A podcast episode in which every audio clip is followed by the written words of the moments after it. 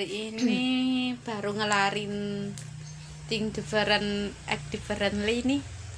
Oh ya, itu buku yang uh, kita mau bahas ya. Iya. Uh, buat podcast kali ini Think Different Act Differently dari Pak Pambudi Sunarsianto. Dia itu Oh. HR Director uh, PT Bluebird.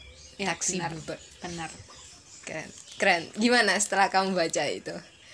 Mostly lebih ke karyawan kah atau kayak ini tips-tips uh, mengembangkan karir nggak sih? Iya, sebenarnya kalau dilihat sih ini buku soal karir planning nggak sih ya? Iya sih. ha. Tapi juga ada buat uh, entrepreneur cara menghadapi krisis-krisis juga. Inovasi juga ada di situ. Benar. Kita mulai ngomongin apa? Nggak tahu. ngomongin apa ya? Eh, ngomongin bab-bab awal aja Oke, boleh. tentang mimpi. Di bab awalnya kan mimpi kan ya. sepertinya. Jangan Oke. dibawa berat lah. Ringan aja. Life is too short to worry ya. Siap. Menurutmu penting nggak sih mimpi itu? penting nggak sih mimpi itu setiap orang sih kalau menurutku wajib ya punya mimpi itu karena it- mimpi itu bisa jadi sebuah drive kita untuk terus bersemangat menjalani hidup ya. Kayak gitu sih. Tapi di umur kita sekarang ya mungkin untuk sebagian orang yang di early 20 berbahagialah untuk orang-orang yang sudah punya mimpi besar gitu kan. Tapi yang kalau ingin diwujudkan. yang ingin diwujudkan tapi kalau untuk orang-orang yang di umur kita mungkin yang belum men- menemukan mimpinya atau belum menemukan harapan tujuan goals terbesarnya gimana? It- it's never too late. Karena proses itu selalu berjalan dan kita itu selalu akan mencarinya. Jangan, pokoknya kita nggak di akhir 50 aja oke. 60 pasti kita masih punya waktu untuk berproses itu untuk untuk tetap cari uh, mimpi kita purpose kita yang kita inginin di hidup apa. Karena passion orang itu dicari dan pencarian itu nggak bisa dihindari untuk uh, menggali apa sih kesenangan kita apa sih yang akan membuat kita dengan rela hati melakukannya itu terus menerus dan apa sih nanti yang nanti akan kita tinggalkan atau agenda yang kita mau uh, ini tuh untuk diteruskan oleh generasi berikutnya gitu. Terus lalu gimana langkah-langkah mencapainya? Kalau dalam buku ini tuh ada lima step dikatakan. Step awal itu semuanya berawal dari mimpi. Mimpi yang tinggi, jelas dan spesifik. Kalau bisa mungkin kita bisa menuliskan ya dengan detail mimpi-mimpi itu di, di suatu kertas. Semakin spesifik, semakin bagus. Ah, yang kedua, kata bukunya itu visual visualisasikan mimpi. Mungkin misal Dinia pingin uh, kuliah ke Turki, kamu udah nempel tuh uh, negara Turki kayak gimana eksotisnya apa perbatasan Turki Eropa pantai-pantainya Oke. atau nempel apa universitas impiannya yang akan membuat kamu setiap mau tidur ngelihat hmm, itu motivasiku aku harus ke sana kayak gitu-gitu. Itu membantu juga. Terus yang ketiga dikatakan ceritakan mimpi kamu hingga kamu ditertawakan ah kamu sudah mentawakan mimpi saya? Tadi. Enggak weh. Enggak kan pernah aku tadi nyebutin Tapi aku kalau ini- hmm, kalau aku ini nggak aku lakukan sih. Kalau untuk aku sendiri sih ya. Nggak tahu orang orang lain. Sepakat untuk tidak sepakat kan boleh kan ya? Boleh boleh. Ya ya oke. Kalau untuk aku ini enggak sih menurutku. Soalnya kalau aku lebih aku pendam sendiri atau aku hanya akan berbagi mimpiku itu pada orang yang aku ingin cerita aja percaya ke dia. Ya. gitu. Tapi kata buku ini kalau mimpimu itu sampai diter tertawakan berarti mimpimu itu hebat. Jangan lupa tapi juga sesuaikan dengan kadar kemampuan eh, dirimu sendiri kayak gimana. Dan push yourself to the limit. Oke. Terus terobsesilah pada mimpi dan cita-cita yang telah kamu buat tadi.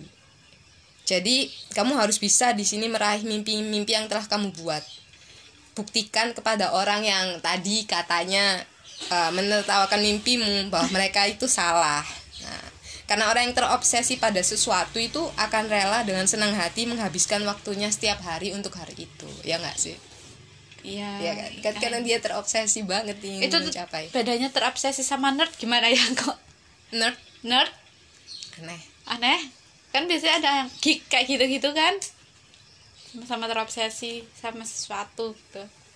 Eh, ini lebih ke terobsesi pada hal yang positif Oke. ke mimpi yang ingin dia capai itu tadi. Terus habis itu step kelimanya kerja keras untuk meraihnya sederhananya jika kita itu ingin mencapai le- yang lebih tinggi dari orang lain maka usaha usaha yang kita keluarkan ya harus lebih keras kan dari yang lain. Kalau kamu berusaha sama kayak yang yang lain lakukan ya jangan salahkan kalau kamu juga mendapat hasil yang sama atau bah bahkan di bawahnya.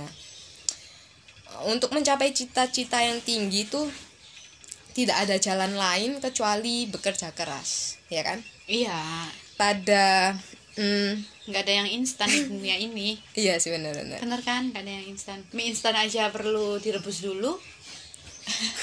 Eh, oh ya, pada zaman sekarang kita dituntut harus bekerja keras dan cerdas, ya kan? Nggak nggak nggak harus kita bekerja keras toh, tapi kita harus pakai akal juga, Ah, ah. biar misal efisien kayak- gitu. lebih Tapi efektif. ingat setelah anda kerja keras ini, seandainya tadi mimpi mimpi atau cita-citanya belum atau tidak tercapai, hmm, menurutku jangan berkecil hati, karena hasil bukan sesuatu yang bisa kita klaim, ya kan? Bukan sesuatu yang bisa kita klaim dan bukan sesuatu yang bisa kita pastikan. Hasil nggak Ya. bisa kita pastikan. Namun dengan bekerja keras tadi, kamu tetap akan meraih hal atau pelajaran yang luar biasa dalam hidup. Kalaupun kita jatuh dalam kegagalan, itu pun nggak nggak mengapa, karena either we success or we learn. Setuju kan dengan Setuju. bahasa itu? Nah, Ah, kegagalan itu, kegagalan itu kita butuhkan sebagai bagian dari pengalaman saat kita mencoba-coba hal-hal yang baru untuk eh, eksperimen di masa depan. Jadi dia itu sebagai pelajaran atau pengalaman gitu. Terus dalam men- eh, mencapai mimpi tadi gunakan skala prioritas. Kalau menurutku ya, tulis daftar prior- prioritas Anda. Gun a- tahu nggak tabel skala prioritas? Gunakan tabel skala prioritas yang ada empat kuadran loh. oke Nah, itu empat kuadran itu isinya penting mendesak, Mm-mm. maka do it Ya. kerjakan penting tidak mendesak decide it kamu rencanakan ini bakal kapan sih dikerjakannya? Planning. Tidak penting tapi mendesak delegate it. Kasih aja ke orang lain kerjaan itu.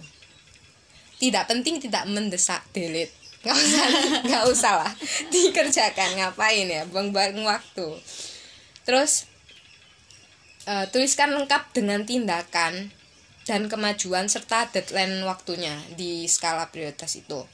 Hormati manajemen skala itu tadi, hargai setiap eh, pen- penyelesaian tindakan, centang-centang, hargai juga tenggat-tenggat waktu, nggak boleh tuh molor-molor, excuse, eh aku males lagi capek, jangan. Jangan lupa juga membeli had- memberi hadiah pada diri sendiri atas setiap pencapaian dalam setiap proses yang sudah berhasil diraih. Untuk ya untuk motivasi diri sendiri buat semangat untuk mengejarnya. Terus yang terakhir eh, selalu juga kelilingi dirimu itu dengan orang-orang yang sefrekuensi. Kayak aku berteman sama kamu ini. Asik. kita satu frekuensi belajar sama-sama ingin belajar gitu lah yang sehobi sepemikiran setujuan untuk saling apa sih saling menguatkan dan mengingatkan eh kita masih punya ini loh cita-cita yang belum kita raih. Ayo ayo ayo gitu. Kalau dari kamu? Kalau dari aku lebih ke ini sih tadi dapatnya belajar soal percaya diri sih. Di situ disebutin juga tentang percaya diri juga terus nanti biar nggak loncat ke belakang jadi bahas soal percaya dirinya aja dulu. Hmm. nah dari belajar setelah kita belajar maksudnya setelah kita punya mimpi setelah kita memvisualisasikan mimpi seperti yang dibilang tadi kalau nggak sukses ya kita belajar gitu. Salah Iya. satu salah satu pembelajaran yang pasti kita dapat adalah dari proses kita kerja keras tadi kita pasti belajar tentang percaya diri juga kayak gitu kan. Terus juga orang mungkin kalau di psikologi itu memang sudah ada salah satu teori yang mengatakan kalau orang lahir dengan bawaan kayak minder kayak ngerasa kurang dan lingkungan yang membuat orang belajar untuk terus berkembang. Salah satunya untuk belajar terus percaya diri menghadapi mindernya menghadapi kekurangan kekurangannya kayak gitu. Itu sih buku buku ini mengajarkan tentang itu sih dan setuju sih kalau untuk belajar percaya dirinya. Kayak gitu. Terus apa lagi ya? Banyak sih banyak ceritanya juga banyak ceritanya di sini disebutin juga soal perenang ini juara juara dunia renang Hmm. Nah, itu juga dijelas disebutin kalau orang ini awalnya terobsesi untuk menjadi perenang internasional juara renang nomor satu gitu. nomor satu di dunia renang dan akhirnya ketemu dengan atlet renang yang memang sudah menduduki oh idolanya? idolanya menduduki ranking satu dunia kayak gitu. Dan dia kalah waktu dia tanding dia kalah. Dan itu mungkin untuk sebagian orang ketika kalah itu bikin down Hmm. bikin ah memang aku nggak nggak cocok di situ kayak gitu. Bisa jadi seperti itu. Tapi ternyata ada satu yang aku suka kalimat dari ketika dia kalah terus sama idolanya itu dibilang kayak gini ini adalah proses belajar tetap tegakkanlah kepalamu dan teruskan usahamu karena kita nggak tahu tujuan kita akan kita nyampe pada tujuan itu kapan Hmm. Nah, dan setelah itu yang tadi kalah akhirnya dia yang jadi juaranya. Nah, itu itu bener-bener keren sih. Nggak ada yang kalah sih sebenarnya, gitu kan. Dan itu salah satu yang bikin belajar untuk terus percaya diri. Dan kalau di sini bukunya juga disebutin cara ini sih cara menerapkan atau meningkatkan rasa percaya diri. Yang pertama itu coba kita evaluasi dalam beberapa tahun kita list dulu. Kita udah punya prestasi apa sih gitu. Prestasi ini juga nggak melulu tentang akademik ya. Hmm. nggak melulu tentang pekerjaan juga.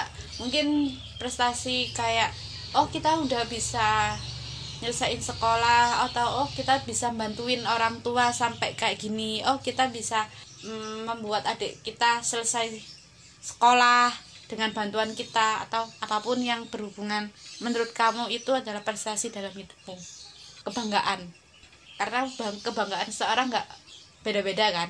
Hmm, nggak nggak bisa kita jadiin satu acuan kayak gitu kan?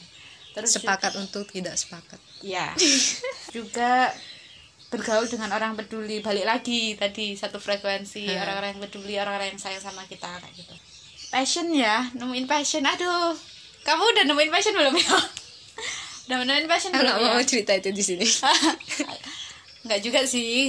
Kalau kalau dari aku sendiri menemukan passion sampai sekarang saya masih mencari. Kayak gitu.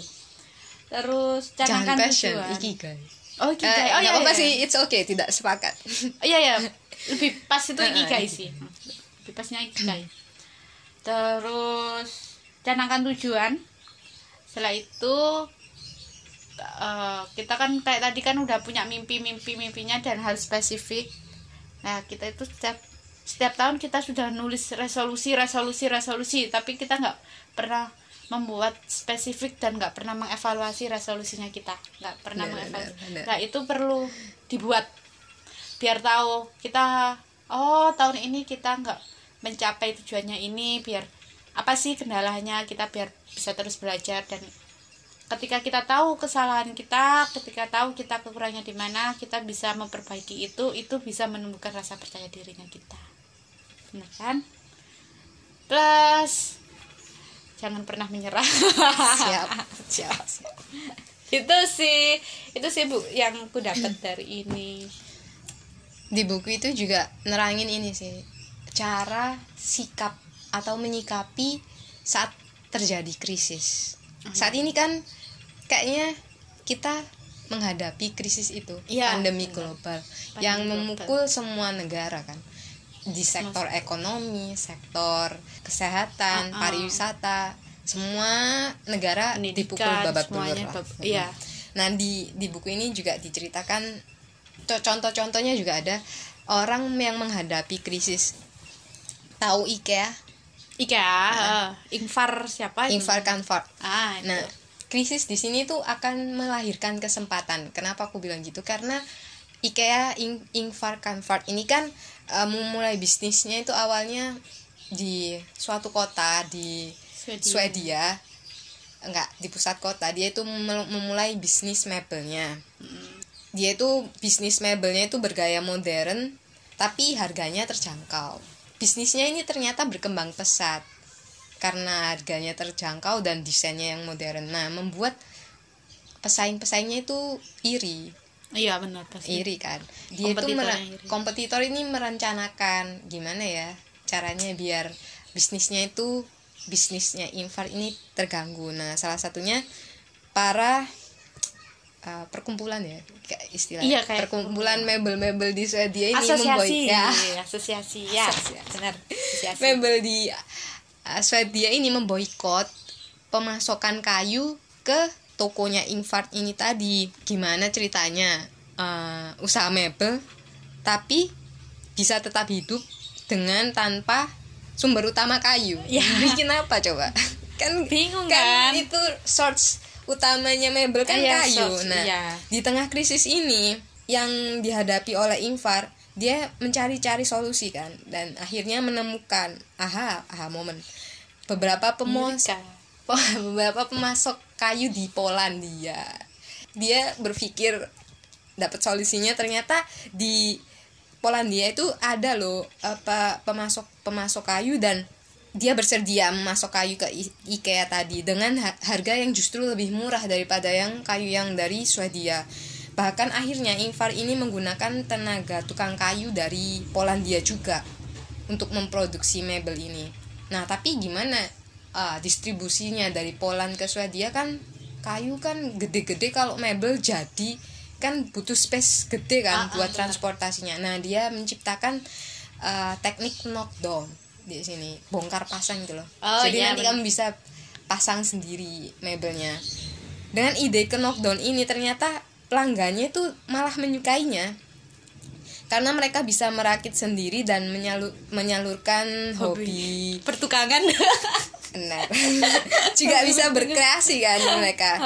Malah IKEA udah murah desain modern eh, tekniknya knockdown malah dia berkembang pesat menjadikan Infar termasuk salah satu orang terkaya yang yang masuk majalah Forbes. Siapa nggak ngerti ayo majalah Iya, Forbes. buat orang menurutku suatu pencapaian untuk entrepreneur atau pengusaha pengusaha pengusaha jika namanya itu udah Masuk mencapai itu. ya, suatu prestis tersendiri lah Ya, buat benar. mereka terus ada kisah lagi eh, soal jam tangan pada tahun akhir tahun 60-an 1969 mau ke 70 Swiss ini menemui eh aku tanya dulu negara mana sih yang terkenal dengan jam tangannya?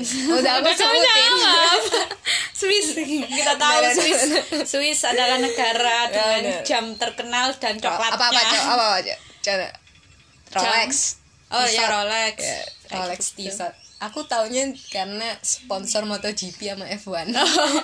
aku kan suka lihat. Terus habis gitu pada uh, tadi sampai mana? Oh ya uh, akhir eh 60-an ya. Mau ke 70 Swiss ini menemui kiamat kecilnya. Karena Hmm. apa? Ada penemuan arloji quartz dari Quartz. Jepang. Casio. Casio. Heeh, apa lagi Casio. Seiko. Iya Seiko. Seiko.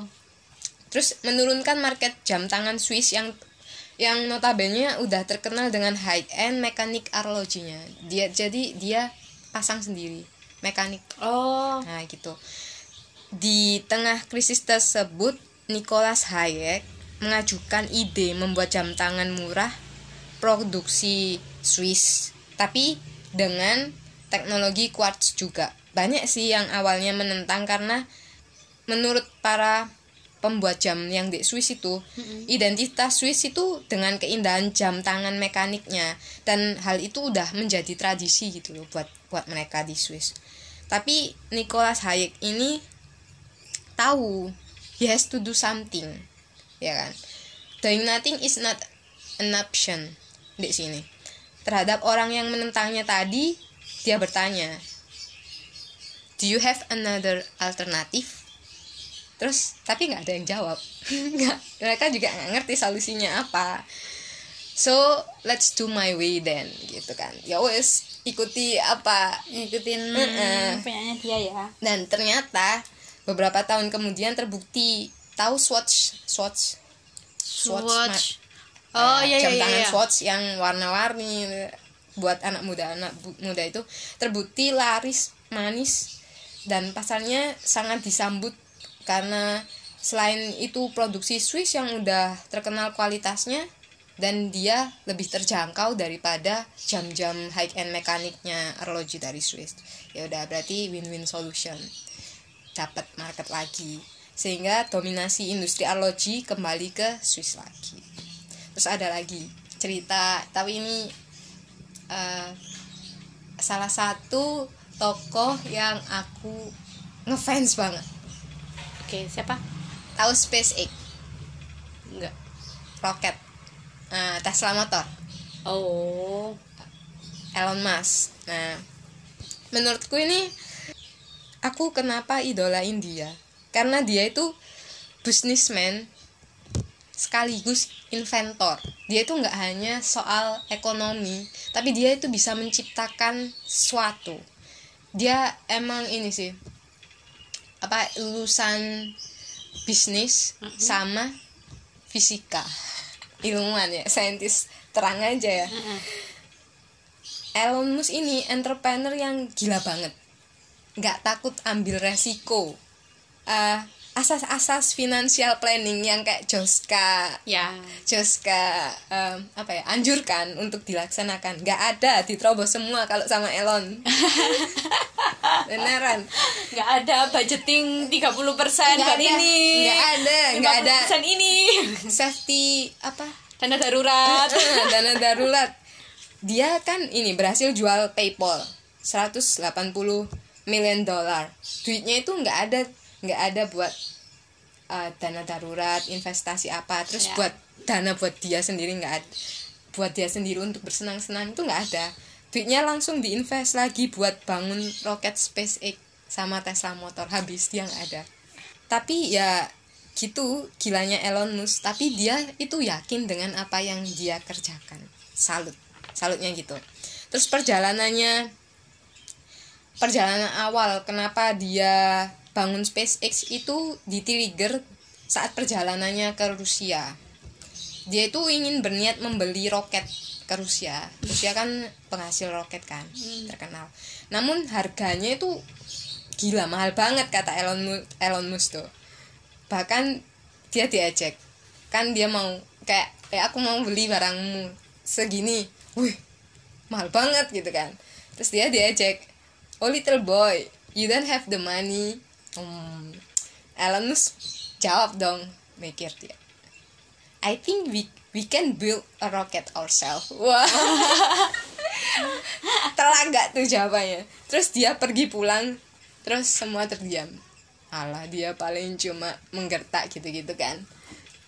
Tapi ya apa sih yang nggak bisa dilakukan oleh Elon Musk? Kalau kalau kalau kamu tahu sepak terjangnya Elon Musk tuh semuanya dia bisa lakukan.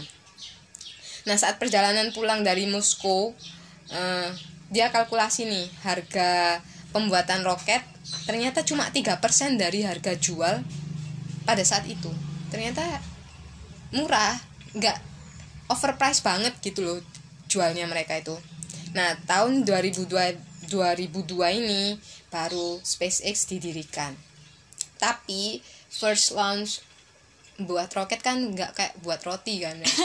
Iyalah. Butuh research butuh uh, source datengin source source-nya ngerangkai rakit. Nah baru di tahun 2006 itu first launch roketnya tapi fail. Langsung fail. Ah berapa ya? Tiga tiga detik apa ya? Lift off after lift off. Uh meletak di udara Kamu kita belajar kan Oke. dari dari kegagalan setelah prosesnya tadi. panjang ternyata gagal gitu Iya. kan. Oke. Second attempt di tahun 2007 dia masih terus bikin nih. Heeh, iyalah. Dia Karena orangnya kan nggak gagal pantang menyerah Musk Oke. tuh. Second launch fail lagi fail lagi udah berapa tahun nih perjalanannya ya? Terus di pokoknya 2006 2007 2008 tiga tahun berturut-turut dia coba third, third launch-nya fail lagi dan ini untuk percobaan ketiga ini udah hampir membunuh perusahaan SpaceX ini. Tapi gilanya lagi di tahun 2008 di tahun yang sama itu yang eh, percobaan ketiga tapi gagal ternyata dia itu banyak menghadapi masalah krisis di Tesla perceraian sama istrinya. Terus tahun 2008 kan juga Amerika lagi krisis. Jadi Iya, sulit krisis sulit, moneter ya. nah, sulit untuk berhutang atau cari investor. Investor malah mikir ngapain aku mendanai roket? Malah apa ya nggak surplus gitu loh. Akibat Gagal. apa sih krisisnya di AS itu? Akibat eh, utang properti yang gagal bayar kan ya? Iya Nah, sama bangkrutnya Lehman Brothers sama asuransi apa ya? A- A- AIG. Nggak Ya, asuransi itu. Ya, ya, asuransi itu. Nah, berapa banyak masalah dan krisis yang dihadapi tuh sama si Elon Musk. Tapi dia nggak menyerah dan terus memperbaiki sampai peluncuran roket keempat. Ini dana terakhir nih. Satu-satunya uang ibaratnya wis iki dana sisa-sisaku. Kalau kamu nggak nggak belas, nggak melarat. berhasil, bener-bener mati nih SpaceX. Aku melarat nih. Iya bener. Nah, iya, tapi waktu 2008 itu eh ya waktu itu itu dia sampai living costnya itu dia ngutang sama temennya karena Wah. dia nggak nggak punya dana dana lagi udah dibuat Tesla, SpaceX semuanya utang ke government juga kalau buat Tesla tapi aku lupa cerita kalau yang itu tapi ternyata usaha tidak mengkhianati hasil. Akhirnya eh, di bulan September 2008 Falcon 1 sukses mengorbit bumi menjadikan perusahaan Space, SpaceX ini sebagai perusahaan swasta pertama yang memproduksi roket. roket berbahan bakar cair. Keren tuh? Tapi SpaceX namanya Elon Musk ya. Nggak puas untuk pencapaian cuma bisa ngorbit terus re-entry. Elon Musk percaya bahwa untuk reusable rocket diperlukan itu untuk memangkas biaya space travel jadi lebih murah. Karena tahu kan tadi Rusia harganya semal apa nah masalah basicnya menurut Elon Musk itu karena dia itu mek sekali pakai nggak bisa di reuse. Oh iya. Sehingga membuat dia Sekali cost lontar produksinya gitu ya? cost produksinya besar think cara berpikirnya hebat. Dia itu think back to basic. Aku suka. Di tahun 2017 SpaceX relaunch the reusable rocket and brought it back landing to the ocean. Jadi kayak uh, reusable rocket kan dia udah bolak-balik bolak-balik. Ra- roket pelontarnya aja sih bolak-balik. Udah pernah dipakai dipakai lagi untuk Oh. ngeluncurin roket. Jadi kayak macam kurir kirim paket nggak sih? Roketnya. Jadi tapi Kirim ke atas, paketnya balik lagi, kirim ke atas, paketnya ke orbit ke orbit space atau ISS International Space Station. Ini inovasi yang belum pernah ada menurutku dan brilian sekali di bidang peroketan ini. Keren keren keren keren. Kalau masalah krisis dan kesempatan itu yang buat yang paling bikin inspirasi buatku itu ada ini. Lego sama Kodak. Lego. Lego. Tahu permainan Lego? Iya. nah. Dari Denmark kan itu. Ya nggak sih? Kalau nggak salah. iya Denmark Lego. Lego itu dulu kita taunya cuman permainan kayak bata ditumpuk gitu-gitu kan. Terus juga siapa yang nggak tahu kodak gitu. Tapi sekarang kita tahu ada Legoland kita tahu ada film Lego tapi kodak dia mati gitu kan. Karena waktu itu orang ketika sudah masuk ke dia terlambat berinovasi. dia terlambat berinovasi dan dia nggak mau berubah gitu. Nah, nggak mau berubah. Ketika ada ada perubahan zaman ada perubahan teknologi Heeh. nggak punya think different. Nggak Ya, punya ya. think different kan. So Kodak dia mati. Kan dia punya pemikiran semua orang harus mencuci film mencuci gitu. film. Heeh. dan nggak mau berinovasi ke digital. Padahal kita sudah masuk ke era digital era teknologi. Itu udah lama banget kan kalau di luar negeri ya. Tapi Kodak masih masih memegang teguh orang harus mencuci film ah itu. dia mati di situ dan apa ya kalau Lego dia ketika ada perusahaannya mau bangkrut dia mencari kesempatan apalagi yang Hmm. harus dikerjakan ap- biar orang yang di bawahnya masih tetap kerja biar ini juga industri nggak mati akhirnya mereka berubah ke 3D Iya. mereka jadi berubah kayak inovasi itu terapkan sebagai urgency sesuatu yang urgent jangan sampai telat. Iya jangan sampai Benar, telat. Itu kayak gitu. Dan dia dia krisis kan itu menghadapi dua-duanya ini menghadapi krisis teknologi kan karena mereka harus upgrade ke teknologi terbaru biar nggak ditinggal zaman kayak gitu.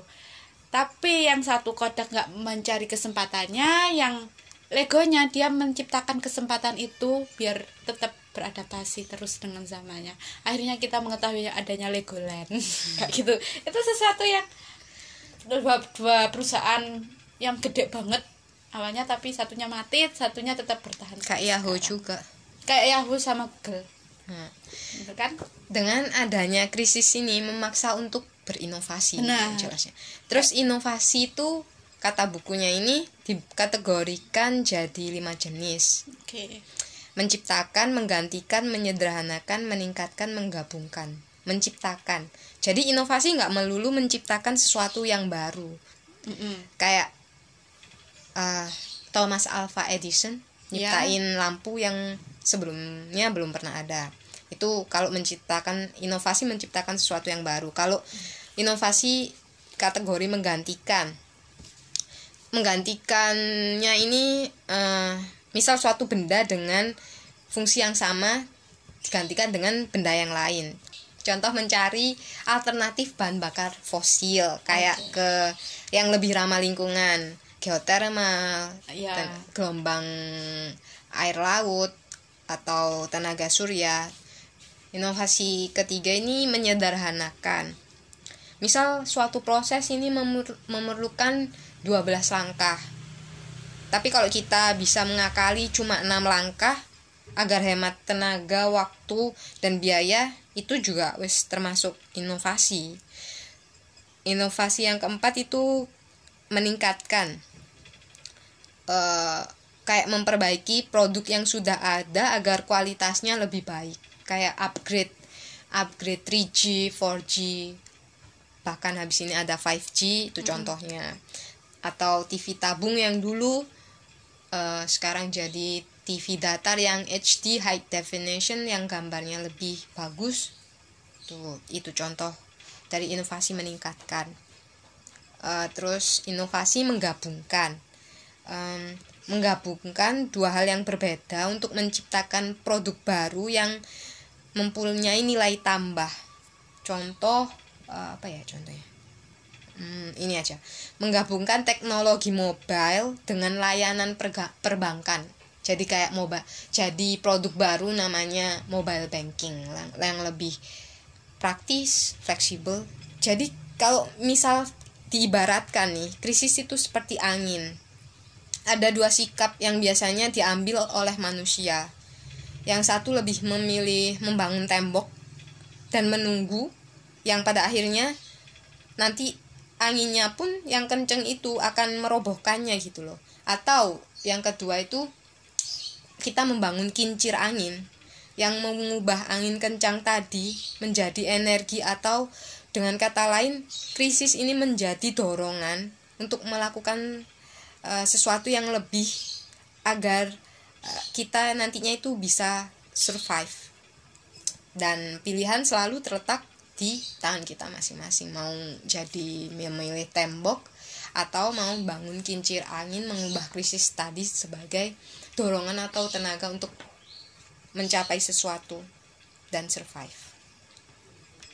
Habis gitu di dari krisis ini kita juga tahu bahwa di dunia ini selalu berubah ya enggak sih? Dan akan terus seperti itu. Sementara perubahan itu sendiri adalah keniscayaan yang tidak bisa dihindari menurutku. Maka yang yang kita harus lakukan itu harus selalu adjust dan improve. Di pernah dikatakan bahwa uh, spesies yang paling sukses bukanlah yang paling kuat. Kalau kalau yang paling kuat dinosaurus harusnya masih ada dong. Iya. tapi enggak kenyataannya kura-kura masih eksis sampai sekarang. Benar iya ya iya kan spesies yang sukses itu bukan yang paling kuat atau paling cerdas melainkan yang mampu beradaptasi dengan perubahan. Oke hmm, itu tadi kan kita udah kalau di beda-beda kita belajarnya soal mimpi. Kalau mimpi itu semua orang juga punya lah gitu kan. Terus lebih ke mana lagi inovasi krisis dan kesempatan. Itu bisa juga diterapin ke diri kita bisa juga waktu kita kerja juga atau juga untuk para untuk teman-teman yang udah usaha buka hmm. usaha sendiri. Kita lagi masa pandemi seperti ini pastinya udah bingung mau ngapain. Surplusnya juga udah kacau mungkin cash flow-nya udah nggak kuat. kayak gitu-gitu kan tapi seenggaknya semoga semua teman-teman yang dengerin selalu nemuin kesempatan di krisisnya saat ini. Krisis menghasilkan pemimpin yang hebat. Setiap krisis di sejarah sih gitu. Krisis Indonesia kemerdekaan. Ada Bapak Soekarno oh, iya. ya kan? Terus kalau di dunia kerja mungkin orang sudah nggak hanya dunia kerja sih mungkin semua orang udah sering banget dengerin leadership gitu kan hmm. udah sering banget juga dengerin kata leader bagus itu bisa mengarahkan ke tujuan mana aja kayak gitu pelatihan pelatihan juga tentang leader tapi banyak orang yang melupakan tentang followernya hmm. nah, banyak orang Tim. yang melupakan followernya follower ini maksudnya bukan follower yang timnya kan? Uh, uh, bukan follower yang negatif ya tapi follower atau tim atau anggota hmm. kayak gitu. Kalau leader bagus belum tentu bisa bikin followernya bagus juga. Follower bagus juga belum tentu bikin leader bagus. Jadi dua-duanya harus berkesinambungan bareng belajarnya. Hmm. Uh, tapi untuk jadi follower leader bagus juga harus makanya ketika mau jadi leader bagus harus paham dulu menjadi follower yang bagus itu gimana. Agar seorang leader itu bisa mengetahui dinamikanya seorang anggota. Mengetahui dinamikanya timnya itu gimana. Hmm. untuk lah di buku ini tuh jelasin kayak gitu bukunya ini bilang kalau be good follower before you become a great leader. Keren kan bukunya? Itu bikin berpikir oh iya kenapa? Mungkin buat teman-teman yang dengerin merasakan kalau misal punya atasan. atasan. Atasannya ini ada yang atasan yang langsung kita langsung ketemu atasan ya langsung misal orang yang kerja di UKM UKM gitu atasan yang pernah dulunya awalnya jadi pekerja atau yang atasan memang dari awalnya sudah atasan yang udah punya privilege langsung Mm-mm. di tangga atas ya nggak dari tangga gitu, bawah. nggak dari tangga bawah. Ya. itu Beda bakalan banget. beda banget rasanya. Itu sepakat sepakat. bisa ngerasain lah. Gimana cara memperlakukan orang-orangnya kayak gitu kan. Gimana ya ini kata-katanya itu kayak gini yang bikin bikin something. Jika kau pikir kau bisa kau benar. Kalau kau pikir kau tidak bisa kau juga benar. Nah, persepsinya kan itu persepsi. Nah gimana ya? Aku rada bingung sih jelasinnya karena semua orang berpikirnya aku harus jadi leader gitu mungkin. Sebagian besar orang berpikirnya harus jadi leader. Cuman ini bercerita sebagai ini aja ya sebagai salah satu karyawan gitu ya pandangan karyawan yang punya dua atasan yang satunya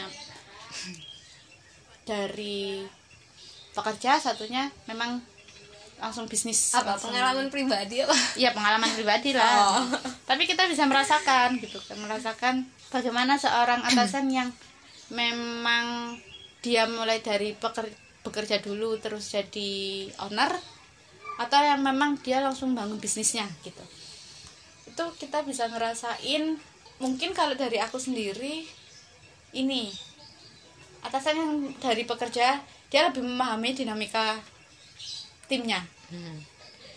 Tapi kalau simpati lebih simpati kayak lebih empati lebih punya lebih ada simpati tapi ya itu untuk itu value lebihnya Hmm. Tapi value lebihnya untuk orang yang langsung jadi leader gitu dia lebih visioner.